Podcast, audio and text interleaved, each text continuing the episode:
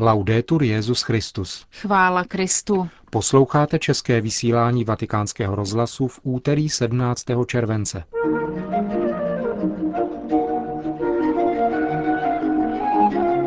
Komentář tiskového mluvčího svatého stolce ke včerejší zprávě o dobrovolném očkodnění obětí sexuálního zneužívání, které v neděli oznámila arcidiecéze Los Angeles. Rozhovor se známým biblistou Monsignorem Ravázim o odpočinku a dovolených. Dnes zahájíme nový cyklus pořadů o kompendiu sociálního učení církve, s nímž nás bude seznamovat velvyslanec České republiky u svatého stolce Pavel Jajtner. To jsou hlavní témata našeho dnešního pořadu, ke kterému vám přejí příjemný poslech. Markéta Šindelářová a Milan Glázer.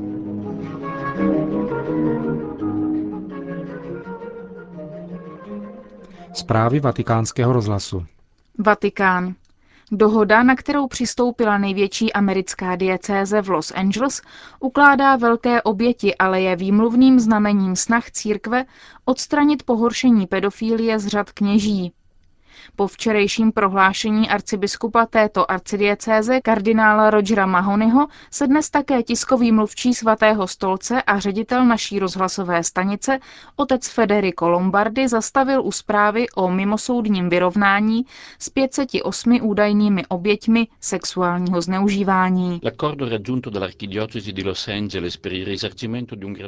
Dohoda, na níž přistoupila arcidiecéze Los Angeles, odhodlaná vyplatit očkodnění za případy sexuálního zneužívání ze strany kněží, řeholníků i lajků zmíněné arcidiecéze, ke kterým mělo dojít během posledních skoro šesti desetiletí, je zpráva, která pochopitelně vyvolala velkou pozornost, jak vzhledem k počtu uvažovaných případů, tak vzhledem k výši odškodného.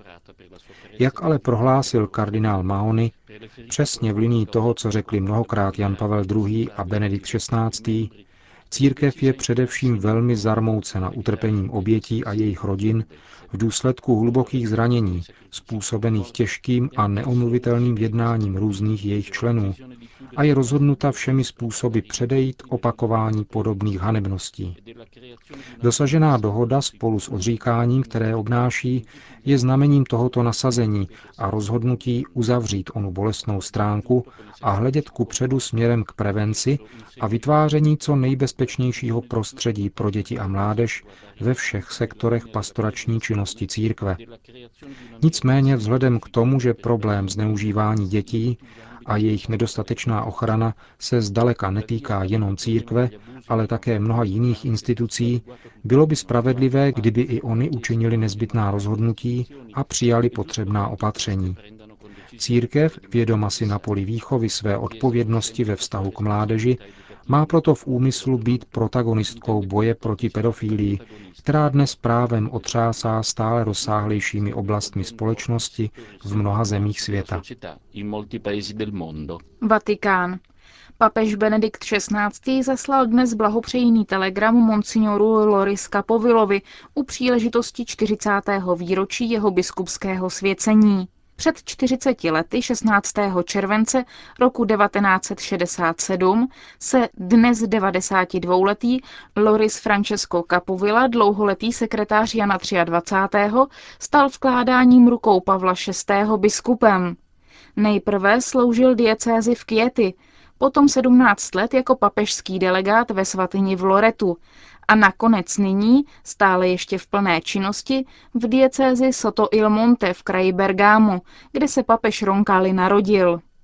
Dlouhý příběh služby církvy, který připomněl a vyzdvihnul Benedikt XVI. v telegramu zaslanému monsignoru Kapovilovi prostřednictvím státního sekretáře kardinála Tarcísia Bertone. Konec zpráv.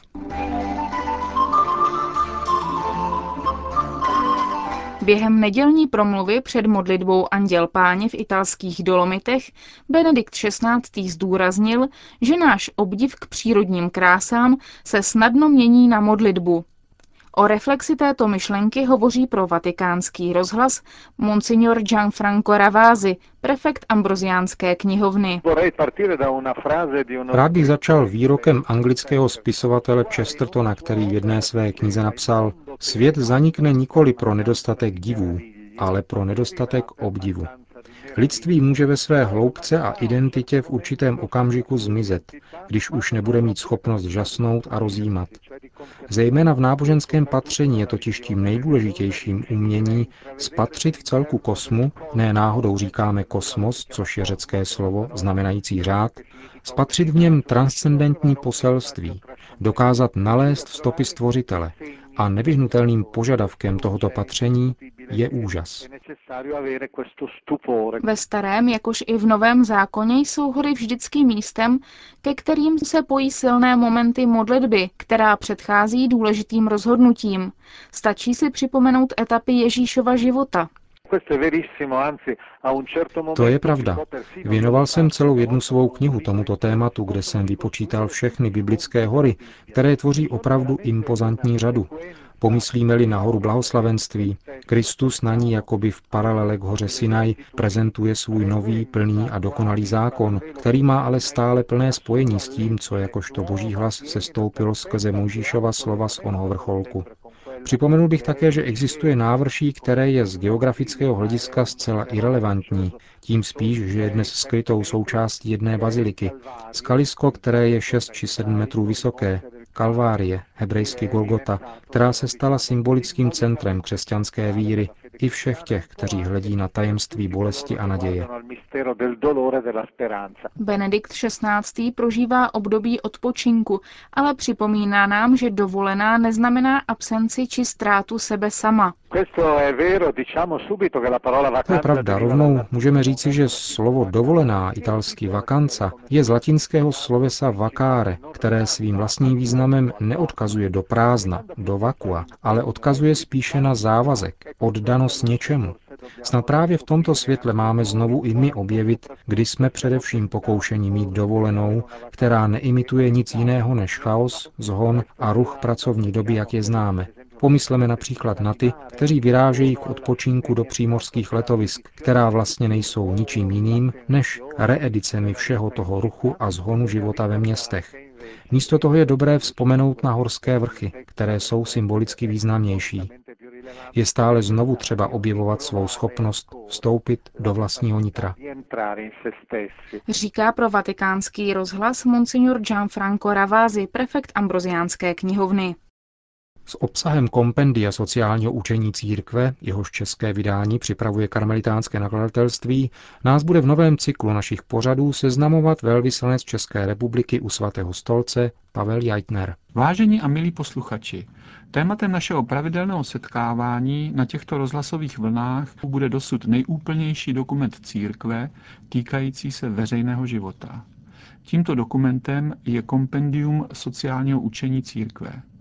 Po dlouholeté redakční práci bylo vydáno Papežskou radou pro spravedlnost a mír koncem roku 2004. Kompendium znamená zhrnutí a v skutku. V kompendiu se podařilo sjednotit a zhromáždit sociální nauku církve do posud rozptýlenou do desítek různých dokumentů v její mnohostrannosti a dosavadní úplnosti. Společnost musí být podle církve ve všem, čím je tvořena, zejména pak v politice, ekonomice, práci, právu a kultuře, společností pro člověka. Ústřední, základní, nejdůležitější a první cestou církve je člověk. V tomto smyslu je kompendium jedním z nástrojů k uskutečňování základního poslání církve, jímž je hlásání evangelia. Předávání a šíření sociální nauky je součástí poslání církve hlásat evangelium. Právní závaznost kompendia je pro celou církev na úrovni právní závaznosti papežských encyklik a dalších oficiálních církevních dokumentů, z nichž vychází. V textu kompendia se na více místech zdůrazňuje důležitost dialogu, jak uvnitř církve, tak i v jejím vztahu k jiným náboženským společenstvím a k občanské společnosti. Kompendium se stává významným nástrojem ekumenické spolupráce. V listopadu 2005 bylo přeloženo do ruštiny porovnáním kompendia s dokumentem Základy sociální koncepce Ruské ortodoxní církve, vydaným její biskupskou radou v srpnu 2000, lze snadno doložit velkou příbuznost obou dokumentů. patriarcha Moskvy a celé Rusy Alexej II. označil v osobním dopise kardinálu Martínovi kompendium za dokument mimořádné aktuálnosti. Podle slov kardinála Martína je zhoda a spolupráce s ruskou ortodoxní církví i s ostatními křesťanskými církvemi v sociální oblasti konkrétnější a snazší než v otázkách teoretické teologie. Skutečnost, že kompendium se v krátké době stalo předmětem mimořádného zájmu a efektivním nástrojem komunikace s širokou veřejností a občanskou společností, je pro církev zdrojem optimismu a naděje. Kompendium chce být pomůckou nejen věřícím, ale všem lidem dobré vůle ve věci sociální morálky. Církev chce pravdivě přispět k odpovědi na otázky kladené civilizacemi a kulturami, jež se týkají místa člověka v přírodě a ve společnosti. Dosud nejúplnějším, soustavným a přehledným způsobem zde předkládá sociální nauku, která je plodem jejího učitelského úřadu a výrazem její trvalé a láskyplné péče o osudy lidstva. Nejdůležitější teologické, filozofické, morální, kulturní a pastorační stránky nauky církve jsou zde vstaženy k sociálním otázkám. Přesto, že se církev zabývá sociálními otázkami po celou dobu své existence, přesto, že snahy blahoslaveného Adolfa Kolpinga a svatého Dona Boska jež byly, pokud jde o sociální otázky v moderní společnosti vůbec a postavení dělnictva zvlášť, projevem jasnozřivosti těchto výrazných mužů církve 19. století, i přesto, že tyto snahy byly konečně završeny vydáním první sociální encykliky papeže Lva 13. Rerum Novarum v roce 1891, komunistické učení o sociální spravedlnosti bez morálky a bez Boha, sformulované v Marxově komunistickém manifestu už v roce 1848, o celých 43 let dříve než Rerum Novarum už v té době zapustilo hluboko své kořeny. Muselo uplynout více než 150 let naplněných utrpením a oběťmi, aby se ukázalo, že sociální spravedlnost nelze nastolit bez Boha, bez morálky a bez svědomí. Lidstvo zaplatilo vysokou cenu, ale falešní proroci ateistického socialismu byli konečně odhaleni. A tak je to opět církev, která dnes jako jediná chrání důstojnost člověka v její celistvosti a úplnosti. Humanismus, což přeloženo do češtiny znamená lidství, francouzské revoluce byl pokusem o humanismus bez Boha a skončil tyranií, stejně jako komunistické experimenty, které skončily úplnou destrukcí nejen bohatství, ale i morálky celých národů. Současná takzvaná vyspělá společnost pak v mnohém připomíná divoký kapitalismus první poloviny 19. století. Zaklíná se svobodou a politickou korektností, ve skutečnosti však pro nic jiného než pro mrzký zisk zavléká člověka do nového otroctví. A tak je to opět církev, která jako jediná vyhlašuje v souladu s učením svého zakladatele Ježíše Krista v úvodu kompendia integrální a solidární humanismus. Co to je? V překladu to znamená celé a slitovné lidství. Lidství v jeho úplnosti, jež spočívá ve vztahu k Bohu a v odpovědnosti k bližnímu.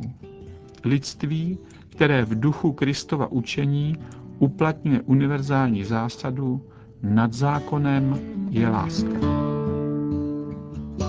To byl první díl nového cyklu o kompendiu sociálního učení církve. Končíme české vysílání vatikánského rozhlasu. Chvála Kristu. Laudetur Jezus Christus.